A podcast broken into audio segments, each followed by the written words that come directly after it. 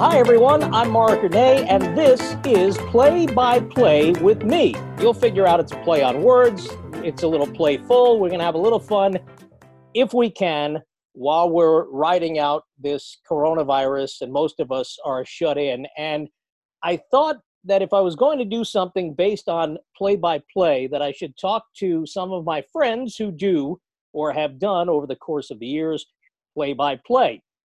And when I thought of this concept the other day, there was no one else I could think of to be the first guest on episode one, volume one, episode one, than the guy I believe to be, and maybe somebody out there has a cleaner or a clearer record than I do, but my guest is who I believe to be my first professional play-by-play partner back in the day. We won't even say how long ago, but Pete Medhurst is with us, and Pete does play-by-play for Navy football and basketball. He's got some other things that he works on, and we'll let him tell you all about that. First of all, Peter Medhurst, thank you so much for doing this. Welcome to Play-by-Play with me, and thanks for stopping by. Hey, Mark, pleased to do it. Any chance I get a chance to get back together with you, it's always a good time, and no doubt, we're all looking for, things to pass some time. And I know, obviously, you're up there in the New York metropolitan area, which has been hit so hard. And I know all of our thoughts and prayers are with those all around the world that have been befelled by this virus, and certainly hope we can come up with some sort of cure soon so life can, just like we were looking for after 9/11, Mark, we're just looking for a smidge of normalcy. And normalcy will change for all of us. Even in, the close of this virus eventually. But, hopefully we can get people better and get life back to some sort of normalcy for everybody. Yeah, amen to that, my friend. Catch everybody up. What are you doing these days? Pretty easy right now. Obviously, I work, in D.C. for Intercom at 106.7 The Fan. And, right now my play-by-play duties include obviously being the full-time play-by-play voice of the Naval Academy. We have 33 varsity sports, so I do everything from water polo to wrestling and everything in between, all the football, the basketball, lacrosse, both men's and women's. And that's the great thing. We've got, with those 33 varsity sports, if we can put a camera on it, we'll at least try it once. And it's given me a great opportunity through the years. I've done swimming now. With Rowdy Gaines, who, of course, is the world's ambassador on TV of swimming. And it's really opened up a lot of great avenues for me in terms of experience. And also still doing horse racing at Rosecroft Raceway, fill-in at Charlestown for their great announcer, Paul Espinosa Jr. And also do a couple of – I seem to be the guy that always draws the games at Rutgers on the Big Ten Network. And I love going up there to do lacrosse. It's a great stadium, and Coach Brecht has a terrific product there at Rutgers. So the last couple of years I've been up to Rutgers a bunch doing lacrosse on the Big Ten Network. I've had a chance to do that as well and expand the profile a little bit. I saw you up at West Point for an Army-Navy basketball game a couple of years ago, which was my first time up at Crystal probably in 25 years, and it was great to see and spend some time with you. But you buried the lead, dude. You got to do play-by-play last year for the World Series champs. Yeah, that's true. I got to do 15 games for the Washington Nationals. And this year my role, if and when we do play baseball, will at least expand to doing the post-game shows Monday through Thursday from all the home games. And, I had at least been given a temporary schedule early in the season of a couple of play-by-play opportunities. Obviously, those are not going to occur now. And whether any occurred during the course of what will be a shortened season, I don't know. I don't anticipate that now, but there's no question doing that in the 15 games, 14-1 in those games. So, pretty good. Not too bad. So, I'm sorry. Wait a minute. Let me go back. 13-2. Okay, 13 but still, and 2. Don't want to embellish, but it's ironic that their run coincided. It started. They had some tail end of a success at a series in Miami, but it really got going. They had an off day on a Monday, had a Tuesday, Wednesday in Atlanta, and we blew out the Braves twice. The second game, it was just Strasburg at his finest. The game before with Sanchez was fabulous. And that's really when they got on that roll.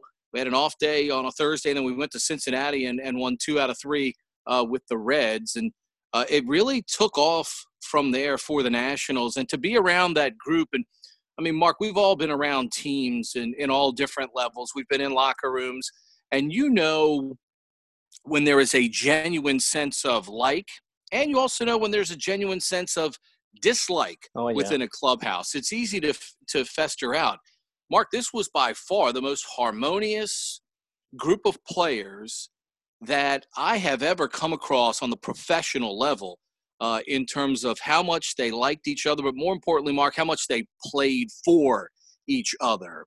And there, you know, even with Anthony Rendon signing elsewhere here in the offseason, there was no bitterness. There was no, well, he doesn't want to be here, you know, good riddance. I mean, everybody has had nothing but pleasurable things to say about Anthony Rendon, and obviously taking the opportunity that came to him out there with the Angels. And I think that tells you a lot about a group's professionalism, how they attack their business, and really how they don't, in some cases, over-dramatize things that go on. And, you know, Davey Martinez was very simple with this group. If there was a negative day, hey, let's make the next day a better day. And it was really something as simple as that that really kept harmony going. And at 19 and 31, they didn't get down on themselves, and they were able to attack things from a professional standpoint. And eventually, obviously, things broke their way with a tremendous World Series win over Houston. You know, what's interesting about that is that 19 and 31 reminded me of the Giants' start on their run to Super Bowl 42. I think it was 0-2, and they were playing the Redskins, if memory serves, trailing at halftime. The calls for Tom Coughlin to be fired were louder and louder and louder, and somehow they turned around that game. They pulled it out, and they wound up eventually, you know, beating the Patriots, obviously, to spoil New England's Super Bowl season. And, you know, that lifted Coughlin into the coaching stratosphere. And I thought of pretty much the second half of last season, how Davey Martinez had been on that hot seat too. And, you know, the cries were loud and very ugly for him to get canned. And management down there, Mike Rizzo and company, waited it out, obviously knew they had something cooking, and you wound up broadcasting for the World Series champs. Now at 13-2, I'm thinking Pete Medhurst deserves a World Series ring. So you're not going to lobby for it yourself, but here we are. I'm carrying the banner for you. I did not lobby for one, but I was measured for one.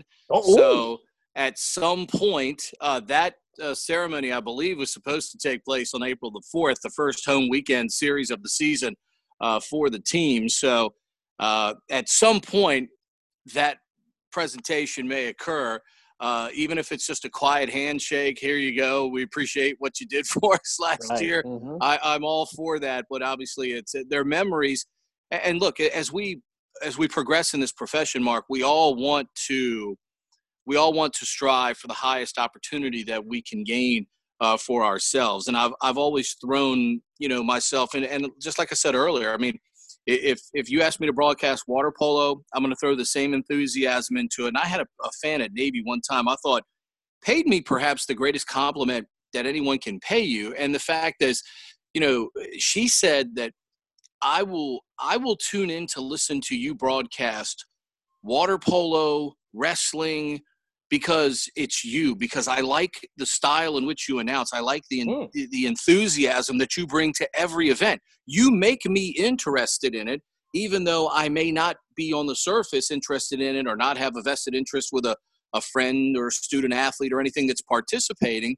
And that's always kind of resonated with me, is that's why you need to give every opportunity your very best, because you never know what kind of fan you may make out of someone when given the opportunity. And, you know, being able to work with Charlie Slows, the pride of Fordham University, and Dave Jagler, they are two of the very best. And the one thing I even learned from them is you could take preparation even further. And, you know, if not for the voice of the New England Patriots, Bob Socci, I don't know where I would really be in these annals, Mark, because Bob's the one who really pounded preparation into me when I was his backup at the Naval Academy. And obviously he's now the voice of the Patriots. He's been able to parlay that into a tremendous gig there with Scott Zolak. But, you know, if you put the preparation in, it means you can attack the game enthusiastically and not from a timid standpoint. It's just like a player who attacks the game. If you don't know what you're doing, you're going to be timid out on the field or out on the court. and you're going to end up costing your team. Well, it's the same way in our profession, Mark. If you attack it in a very timid manner, an unprepared manner, you find yourself, you know, not at your best, where you can't just boom, free flow, and let's go because you know what you're talking about. And I think that you can tell in our business, and maybe because we have more critical ears than the lay fan out there, but you can tell when someone is just mailing it in at a particular game or doesn't have the enthusiasm. You know, all I ask is at the end of a ball game or in a big moment. Big moment can come at any time, you know. But deliver that moment for the fans who are watching the game. And you know, that's one of my bigger pet peeves about our business now is we've got some people that prepare from a I know who that is standpoint, but they just don't deliver the moment. And that's what I think part of our business and the entertainment of it is. We've got to deliver that moment for the fan, whether we're on the radio, whether we're on television. And there are just great guys in our profession that deliver that moment all the time. And those are the people that you want to be like. You can't be them, but you can certainly learn from them. And that the beauty of working with Charlie and Dave this past year, those guys deliver in every big situation. You go back and listen to that World Series, man. Charlie and Dave didn't miss a mark. I mean, it was so good to listen to those guys during the course of the playoffs and especially the World Series. It's always fun to listen to guys calling things that have never happened before, and obviously the Nationals franchise going back to Montreal had never been to a World Series, let alone won a World Series. And that must have been one heck of a ride, even for the Mets fans around here who weren't really thrilled about it. We won't talk about that. Let me get a little... You got to keep your pitchers healthy up there like we did. We sat Steven Strasburg out, and it worked out for us. Yeah, I don't want to talk about that. It's going to depress me even more than everything else that's happening in the world. Speaking of which, it's a terrible segue, but I really did want to get a little bit serious. What are you missing the most right now? Not being able to call games, not being able to go through your regular routine. Is there any one particular thing that you think about regularly and say, wow, I can't believe I'm not doing this? I miss my kids at the Naval Academy, and I miss my seniors, because at the service academies, Mark, those kids aren't going to get that spring season back. And I think about the seniors in our lacrosse programs. I think about our outdoor track seniors, and I think about our baseball team who got off to – our baseball team had won 14 in a row. They were 14-1 at the time of the stoppage. And it certainly appeared as if they and Army were going to be on another collision course, as they have – those two institutions have really dominated Patriot League baseball here of late. But I feel for them, Mark, because the NCAA, of course, yesterday, you know, made it official that, you know, seniors are going to be able to come back if schools can figure out how to fit them in academically and obviously financially. But the kids at the Naval Academy, the kids at West Point, kids at Air Force, they're not going to get that opportunity. So, Mark, they miss that. They miss the rest of that final season, that final bow in front of the home fans. I mean, lacrosse is so huge for us down here in Maryland. Right. The Naval Academy is one of the, you know, premier lacrosse programs in terms of its rich history. And, you know, we had finally got, you know, we'd gone a couple years without playing Johns Hopkins, the chief rival. We got them back on the schedule. That game's unable to be played. And, you know, so the fans lose out, but more importantly, our kids lose out. And those are the kids I feel for. I miss them right now. And, you know, certainly with this week, baseball, you know, missing its starting spot. You know, we just keep wondering, you know, what it's going to look like and when it's going to be like, and you miss opening day. I mean, opening day is a different kind of day in a sports calendar, Mark. I mean, it's just for someone that doesn't like baseball, it's really hard to get them to feel what you feel as a baseball fan. But, you know, I was explaining to my wife the other day, and I'm like, you know, this is the first spring where I've had this many days in a row where I've been home and I haven't been doing anything since I was 5 years old, because I was either playing baseball, I was broadcasting baseball, I was covering baseball, I was umpiring baseball. It was always something in my spring calendar, and I've never had this many days in a row without it. So, you know, I go back and case in point, you can go to NavySports.com for – I know there's a lot of folks out there in the Long Island area, big in terms of lacrosse. One of our great women's players, Kelly Larkin, had a chance to just break some significant NCAA records and put herself in an immortal class of players, and she's not going to get a chance to finish that off. And, you know, like I said, those are the people I hurt for the most, Mark, because I watch what those kids do as student athletes each and every day. I know what they do on a limited practice schedule, a limited practice regimen, because of all that is asked of them as student athletes at a service academy. And those are the kids I heard for the most, because there were some kids on top of some potentially great things, and they won't obviously get a chance to fulfill those opportunities. Well, you mentioned not being able to be at baseball. Really, it's not an opportunity for many people to do much of anything. How are you passing the time? How are you filling the void? Obviously, outside of your WJFK work, obviously. Yeah, I mean, you know, right now I'm working from home. I'm doing a 7 to 2 shift, and then I'm hosting a show with Danny Rouillet from our midday show from 12 to 3 on Sundays. But otherwise, it's literally the moment that last update at 2:00 is over, my 11-year-old daughter is at the door going, "Dad, you know, can we go outside and shoot? Can we go outside?" She's really taken to volleyball here of late. So we're going outside. We're in the driveway. We're bumping. We're practicing setting, and she's practicing serving. The other day, we went to a park, a local park around here. We went. By the time we had stopped walking, we had walked 8 miles. Oh. And you know, believe me, I felt it the next day. But you know that she has so much energy, and you know, obviously, she's looking for things to do. She's an honor roll student, been on the principal's honor roll. Been in Girl Scouts, plays the viola, sings in the chorus, and has played 3 sports. So, she's used to constantly being on the go, and trying to fill her time has become my biggest mission once I get off the air, is making sure that she gets enough time, because quite frankly, this is the first time in a while, Mark, that I've been able to give her time and give her the kind of time that she deserves. So it's been kind of a, for me, it's been kind of a breath of fresh air to be able to do things with her. And, she's the one that constantly, she knows my schedule as well as I do. You've got this tonight, and she knows what time I'm going to be home, because, even at the age of 11, Daddy tucking her in still means a lot to her, and being her father, means a lot to me. So that's one of the reasons, that's one of the biggest things I've been able to do to pass the time, because as you all are under the same, quarantine measures and everything like that, we've all been encouraged certainly to stay home. Some of us are following that a little bit better than others. And I think that the faster we follow the advice, perhaps the faster we can get back to keeping people healthy and keeping them from dying and getting back to the lives that we've certainly enjoyed for a great portion of our lives. Amen to that. Brings me to my next question. First thing you do when we get the all clear? Wow. First thing I do is when is the next Nats home game?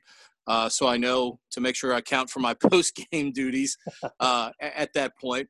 And probably fire up my arbiter as a sports official, because I know at least umpiring USSSA fast pitch softball during the course of the summer will fire back up, and hopefully we get the all clear before Rosecroft's meet was supposed to end, and we could do some of that. But certainly looking at that baseball schedule, and maybe even putting everybody in the car and just driving somewhere, Mark. Right now I've been pretty fortunate. My oldest son, both my sons coach college basketball, and my oldest is here with us right now, him and his girlfriend and their dog. And, we don't really see him because he coaches in Pennsylvania. So it's been kind of a, nice reprieve to have him home with us here for a little while, since coaches can't go out on the road and recruit and stuff like that. So, maybe we all just jump in the car and go somewhere. I don't care where it is. If it's up to my wife and the rest of the family, it's probably toward a beach somewhere. Okay. But, we'll see, because I know my family, especially, my daughter and my wife, they love going to the beach. So maybe we take a ride out to Ocean City or something like that, just to get out for a day and head near the water. Well, it's funny. When I came back from Delmarva all those years ago, the first thing I did was I stopped the car in the middle of Times Square, and I rolled down all the windows, and I looked around, and I said, there are more people that I can see 360 degrees around than there were in the entire county I just came from. And I haven't done it since, Pete, and I'm thinking that when we're allowed to do it, I think that's the first thing I'm going to do. I'm going to drive back to that same corner, and I'm going to roll the windows down, and I'm just going to take a look around, and hopefully it'll be just as populated as it was back then, and I'll say, wow, you know, this is how it should be. I think for those, and obviously I've had a chance to be there a couple of times myself, when you realize just what the heartbeat of that city there in New York means, not only locally, but it does. I think most Americans who, venture outside of their inner circle a little bit, really understand what New York stands for and what it symbolizes in America and about America. The heartbeat of that city is unlike any other. We saw it in the response after 9/11, and I don't doubt we're going to see it again. It's a group of people that are going to need our support, no question about it. With as many lives that have been lost and likely are still to be lost there as a result of this pandemic, but you know, the resiliency of those people and the joy to be around. I've never had a bad experience in that city. Whether it's doing a game at Columbia, which I've done now a couple of times. I did an Army-Navy women's game at Madison Square Garden. And it just seems like every time I end up in that area, I see the joy of the people. And I want to feel that joy and that enthusiasm and share that with those people yet again coming up. All right. We call this play-by-play with me. We're focusing on play. We're trying to be playful, so I need to take us back in that direction if you don't terribly mind. And I have been beating around the bush for the last 25 minutes or so about how you and I crossed paths back in 1989 at a radio station called WDMV, Pocomoke City, Maryland. And I made a list, a template of questions. Not that I'm James Lipton or anything, but I did make a template list of questions.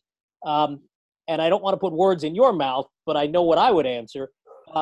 What do you, Pete Medhurst, consider to be the launching point or the turning point of your career? Wow. If not working with me at WDMV. Well, I look at it this way. The launching point was definitely being able to do Pocomoke High School basketball with you, because it was the first opportunity for me outside of using a Panasonic tape recorder in front of a television set to practice doing play-by-play, that I actually got to do, legitimate announcing on a game.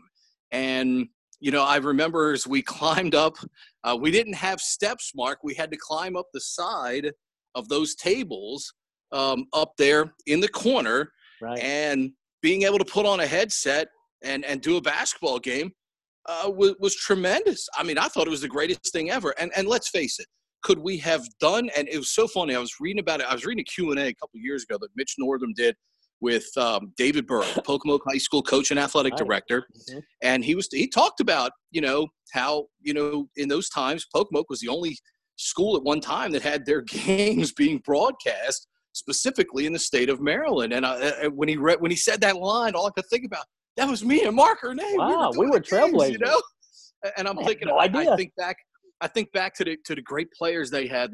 Gerald Crawswell and Mike Roberts, who went on. And here, how about this? How about a kid from Pocomoke City, Lower Eastern Shore, population, an eyelash, and he ends up at Colgate University, and what that represented for that community. And Mike still lives in New York. I still talk to him all the time. And for a kid in Pocomoke City to aspire to a great academic school like Colgate and have the success that he did, Eric Bailey and Derek Clark and all the kids that played. And how about the fact that, even up the road within Worcester County, there's Snow Hill, Alan Miller had tremendous teams. And I ended up being able to broadcast their state championship game. They went undefeated. And Sharon Mills, who eventually went on to VCU, was just amazing. It was one of the greatest teams the Eastern Shore had ever seen. So to be able to do that and be able to share that with that community down there that it meant so much to, that was a lot of fun. There's no question about it. I think in terms of a turning point for my career, there's no question the turning point was being able to back up Bob Socci at Navy starting in 1997, the 97-98 school year. I went with Navy. I got to do two basketball games, one at Northeastern. We got blown out. 2 days later, we went to New Hampshire, lost by 2. And from then on, I'd become Bob's backup, and they needed someone to help out with the lacrosse broadcasts. So I would help Bob through the March games.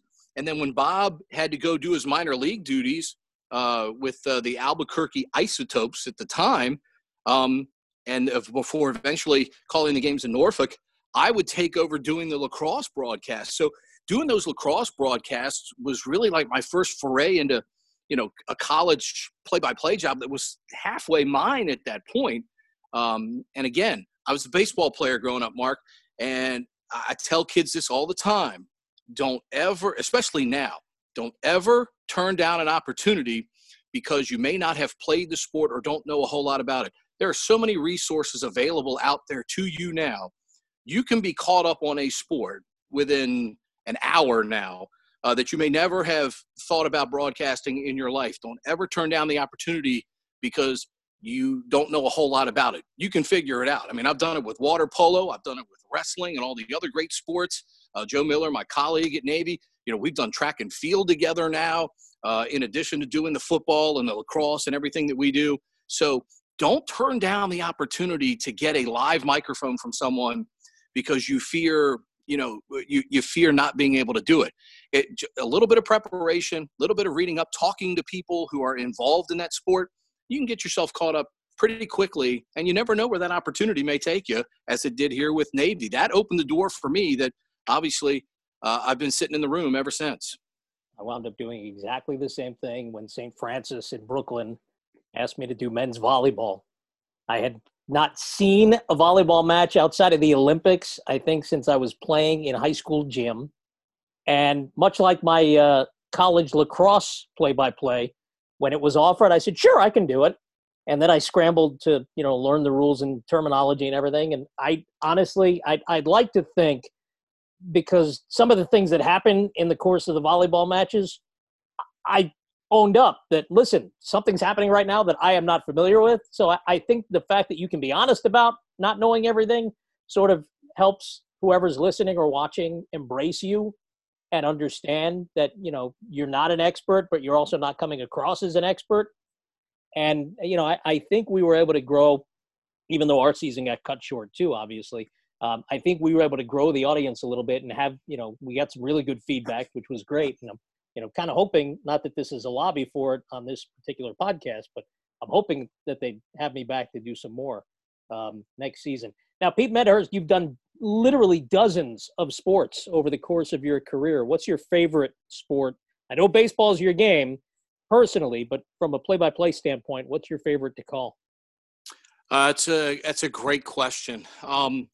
I've never tried to discern between them because it keeps my enthusiasm fresh. And I'm glad to hear you doing volleyball. I got to tell you, volleyball is one of my hidden loves, man. I do it at Navy, and I love it, especially now in the rally scoring era. It is so much better than back in the day. Can you imagine when guys were doing play-by-play and it was you had to have the serve just to score a point? I mean, you would have some 3.5-4 hour volleyball marathons out there. Rally scoring makes it a much better game for broadcasters and the fans now. But I think, you know, because I have done the Army-Navy football game so many times now, it's probably football just a smidge over basketball, and only because I've seen that pinnacle and what that game means. It's just like, you know, when Eli Gold welcomes in a crowd for Auburn and Alabama. You know, I think about all the, you know, the great rivalries in sports, and you think about, wow, I'm one of the few guys that has actually been able to welcome people inside an Army-Navy game. And I, you know, just like our colleague Rich DeMarco, who does it on the Army side, the Rutgers grad, very great, just a terrific announcer in his own right. You know, the fact that we can bring people into the Army-Navy game and what that means, it gives me goosebumps. And I mean, I'm in borderline tears at the end of some of these games when I watch some of the festivities. And I make it a point to tweet out, Mark, when an opposing team other than Army stands out on a field, either behind or alongside our kids, for the playing of the alma mater, because we play the alma mater at the end of every one of our games, especially at home. And when I watch a team take the courtesy to stand out there with our guys, I always make sure to point it out, because I think it's a classy gesture. I think it also tells me that that coach and that program understands and respects what the heck our kids stand for. So I think just a smidge, maybe smidge football over basketball, but it's not by much. That's for sure. And especially after doing Major League Baseball this year, I mean, I don't know how you know, maybe you got to be like Gene Steratore and take a credit card out to try and, you know, see the difference where that chain gets pulled at the end to see what the difference is. But it's not by much, that's for sure.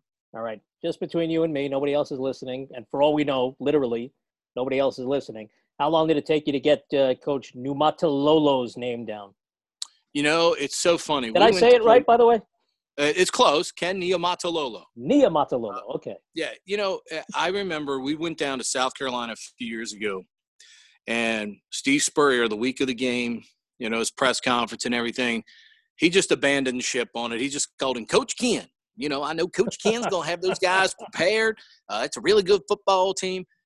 I personally don't see what is so hard about saying it. If you just simply take it syllabalistically, I don't know if that's even a word, what it is, you just go Niumatalolo.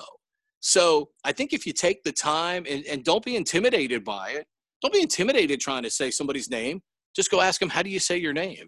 And more often than not, you'll find out it's not as scary coming out of their mouth as it may look in print. And I think that's what happens to some people, Mark. I think they get intimidated when they see it in print and they go, man, how do I say that? And when you go talk to him, oh, okay, that's not really that bad.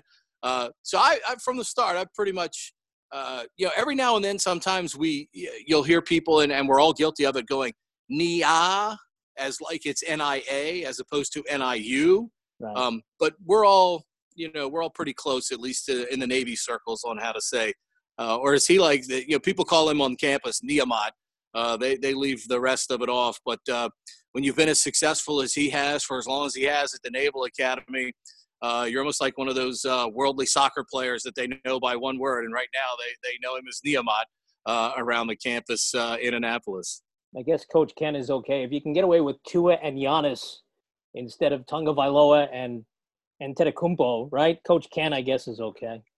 Dude, I mean, I think about this, and one of the – it was years ago, but one of the greatest compliments somebody ever gave me was when they heard me doing tennis names on my updates. And you, obviously, someone that's been so involved in tennis and broadcasting it for so many years with your U.S. Open work, if you can get tennis players' names correct, then you can sure as heck get Ken Niumatalolo correct in terms of pronouncing his name. Because as you well know, some of those at least Coach Ken's name looks like it sounds. There are a lot of tennis names, Mark, that if you look at it on paper, that's not what comes out of their mouth when you try to pronounce it during the course of a match or the results. That's for sure. All right. You led me into two quick stories. First one, I know you're an Orioles guy, so you'll appreciate this. And you mentioned you don't know how to pronounce somebody's name. You go to the source. So here in New York years ago, we were having discussions about Mike Mussina when he was on the Yankees. And his nickname is Moose, and some people called him Mussina. Some people called him Mussina. Some people called him Mussina.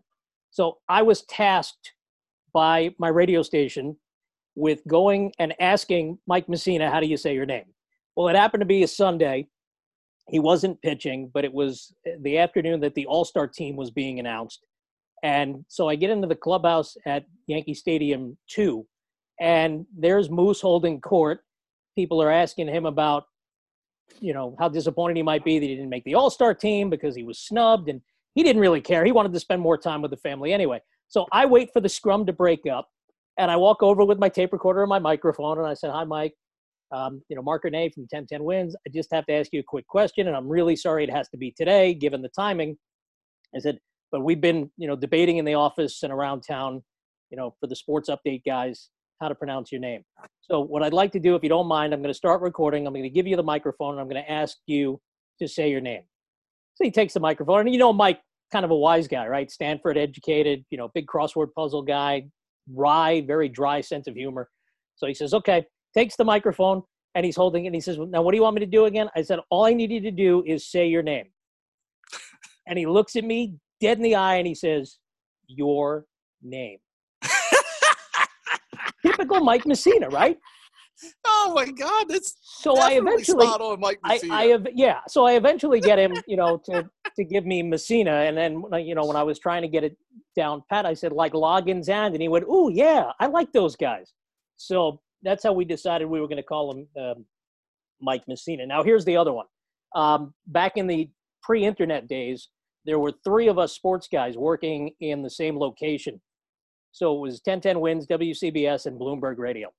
And we decided, because pronunciations were hard to come by, that if there was a name that was a question, we would take a vote among the three of us, and we'd go with a consensus. So we all sink or we all swim. And there was a hockey player with Vancouver and a couple of other teams. On the back of his jersey, NECKAR. And I use this as an example for all of my sports broadcasting students, too, that you can never assume anything. So you figure NECKAR, back of his jersey. It's got to rhyme with nectar. So it's either Necker or Neckar or something, right? It's some variation of Neckar, Necker, whatever it is. So he didn't score very many goals. But for whatever reason, the three of us decide we're going to call him Necker. And I happened to be home on a Saturday night watching, I'm pretty sure it was the Rangers playing Vancouver. And this guy scores a goal. And Sam Rosen, God bless Sam Rosen, right? Longtime voice of the Rangers. He's been at it for almost 40 years now doing the Rangers. He does Fox NFL and a bunch of other things. And Stanislav Netscash scores a power play goal. And I'm like, who the heck is Netscash? And I see he's doing the high fives down the bench, and he spins around. He goes back to the face-off circle. And on the back of his jersey, it's NECKAR. And I went, son of a gun, it's Netscash. Like, how did he get Netscash out of that? Well, I swear to you, that was the last time I got a name wrong. You know, the great thing, too, is when Sam Rosen's voice, you know it's Sam Rosen because he's been doing it for so long. Right. And, if there's someone that you can trust in a situation like that, it's Sam Rosen. And again, that goes back to my point about tennis players. Sometimes those names don't look or sound anything like it looks like on paper. That's one of them right there. And hockey has a few of those as well. Yeah, that was but those two, the Messina story and the Netscash story are two of my favorites when it comes to stuff like that. We've gone through a lot of stuff. I know you said football edges out basketball in terms of your favorite sports to call. Do you have – I have to imagine you have at least one play-by-play call of yours that stands out above all the others over the course of 3+ decades. What would it be? Boy – anything, well, from a internal, in my heart standpoint, obviously anything with the Nationals and doing the play-by-play this year, it didn't matter what game it was. It meant so much to me because I know how many people aspire to do that. But I got to tell you, the two things that really stick out to me. One was – and the first one is combined. I was able to broadcast one of my oldest son's games in high school, and I actually was able to broadcast his first point on varsity as a varsity player. And then my younger one, playing at UMBC, played against the Naval Academy, and I was able to broadcast one of his games. And he went on to be a 1,000-point scorer at UMBC, and right now as an assistant coach at the Division III level. So to be able to broadcast a game in which my boys played in, that was something special. But in my lifelong of, you know, play-by-play heroes and people I've enjoyed, I mean, I love so many people that have done this, but I've always had an affection for Vern Lundquist. Vern has always been – because I saw a lot of what Vern did and what I was trying to do. Vern was as versatile a guy. Right. You know, Mark, he could do basketball. He could do golf. He could do football. It didn't matter. Vern could do it. Well, Army-Navy game, you know, now they always play a highlight of, you know, one of the winning teams. Right. Well, you know, Navy beats Army one year, and everybody starts messaging me, hey, Vern Lundquist just said your name on the game and everything like that. I'm like, what are you talking about? And they're like, no, they played one of your calls. And Vern doing that at an Army-Navy game is probably the thing that stands out to me. Being able to tell people, chronicle Keenan Reynolds' amazing record-setting run at the United States Naval Academy, and the fact that an academy football player, you know, put his name up there amongst the greatest ever in the record books in the history of the game. I mean, you know, right, Keenan and Tim Tebow were, you know, in a lot of the same in the running for a lot of the same rushing records by quarterbacks at the same time in their careers. And to be able to chronicle that for people and to have Vern Lundquist say, hey, here's Pete Medhurst from the Navy Radio Network. That's awesome. That's always going to stick out to me. There's no question about it. But you know what though, Mark, and you know this from going into locker rooms for years, and just like, you know, the conversation you struck up with Mike Mussina, the thing that will always mean the most to me,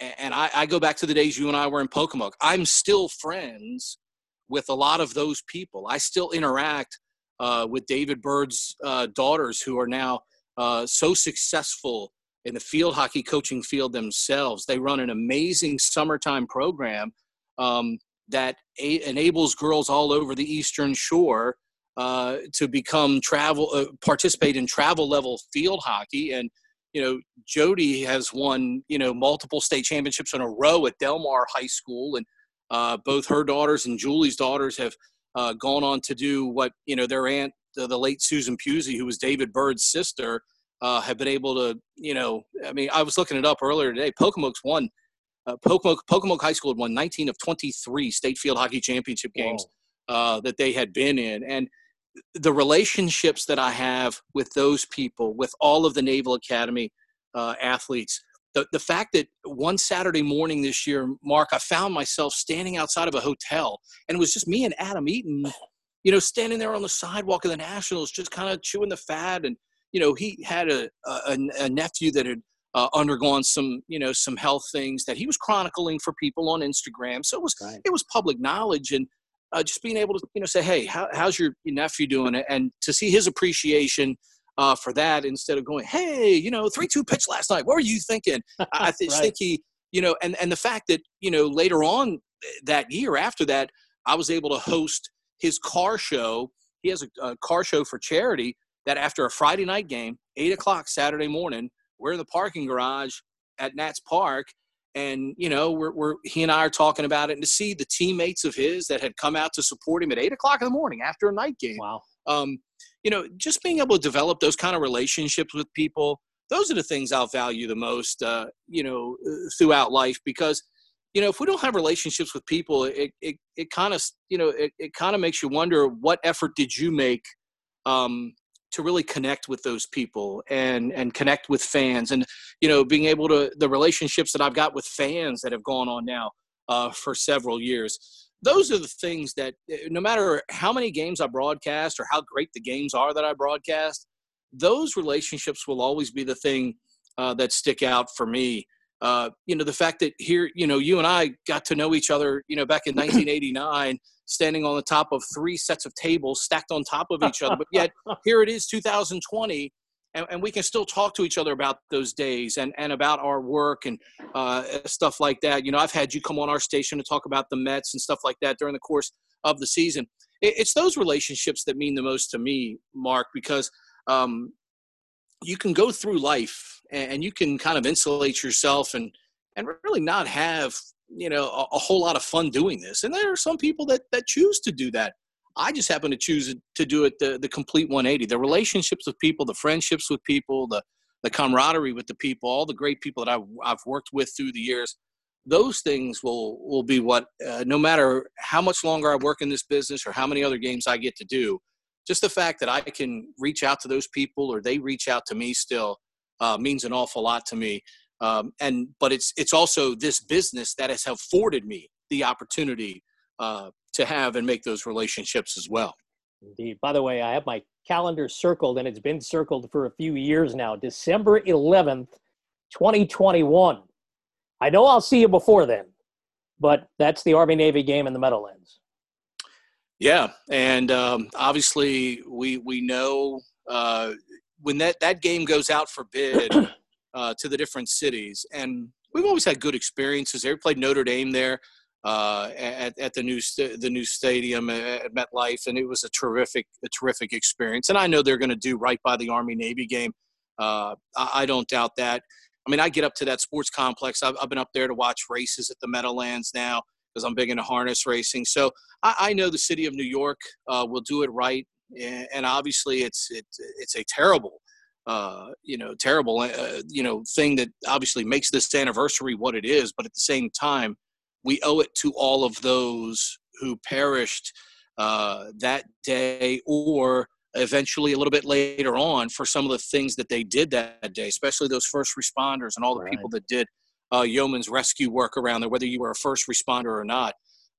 We owe it to those people to, salute them that day and raise one very high for those people because they did things on a moment's notice. There's no preparation guide for how you react in situations like that. And, I'm glad we're able to bring the Army-Navy game, to MetLife in 2021. And I know it'll be a great experience for all those fans, whether you have anything to do with West Point or Annapolis or not.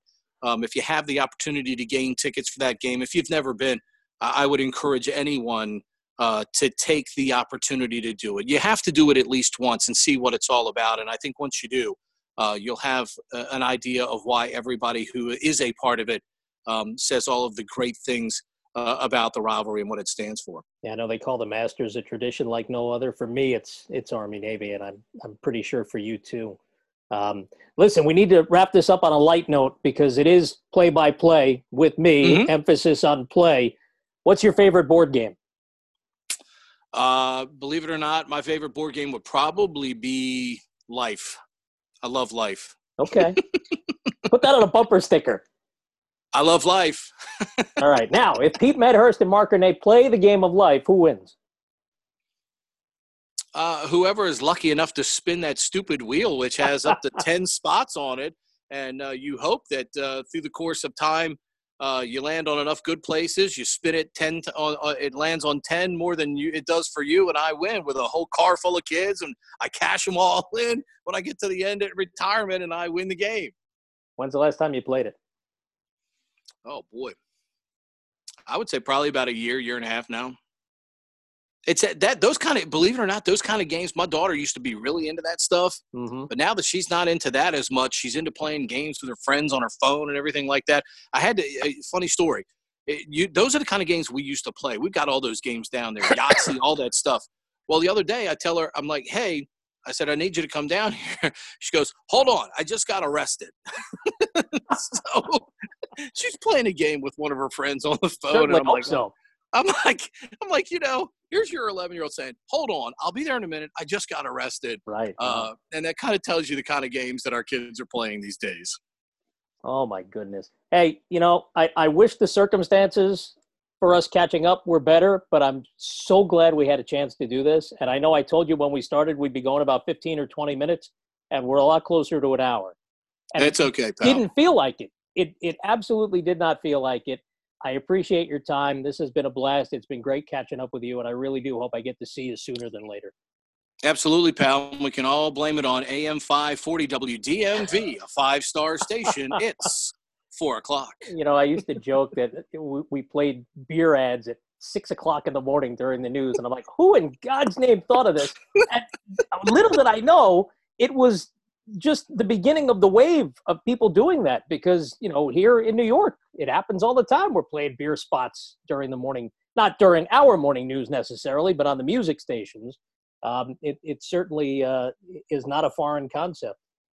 Oh, no doubt. We always talked about come on down to Mitchell's Market and get that 12-pack of Bud Light now. In fact, I'm not even sure, was Bud Light even around in the late 80s? It might have been Miller. It might have been Miller Lite. That might have been the only light Miller beer at that time. Light, yes. Bud Light, maybe. Oh, man, what does that tell you?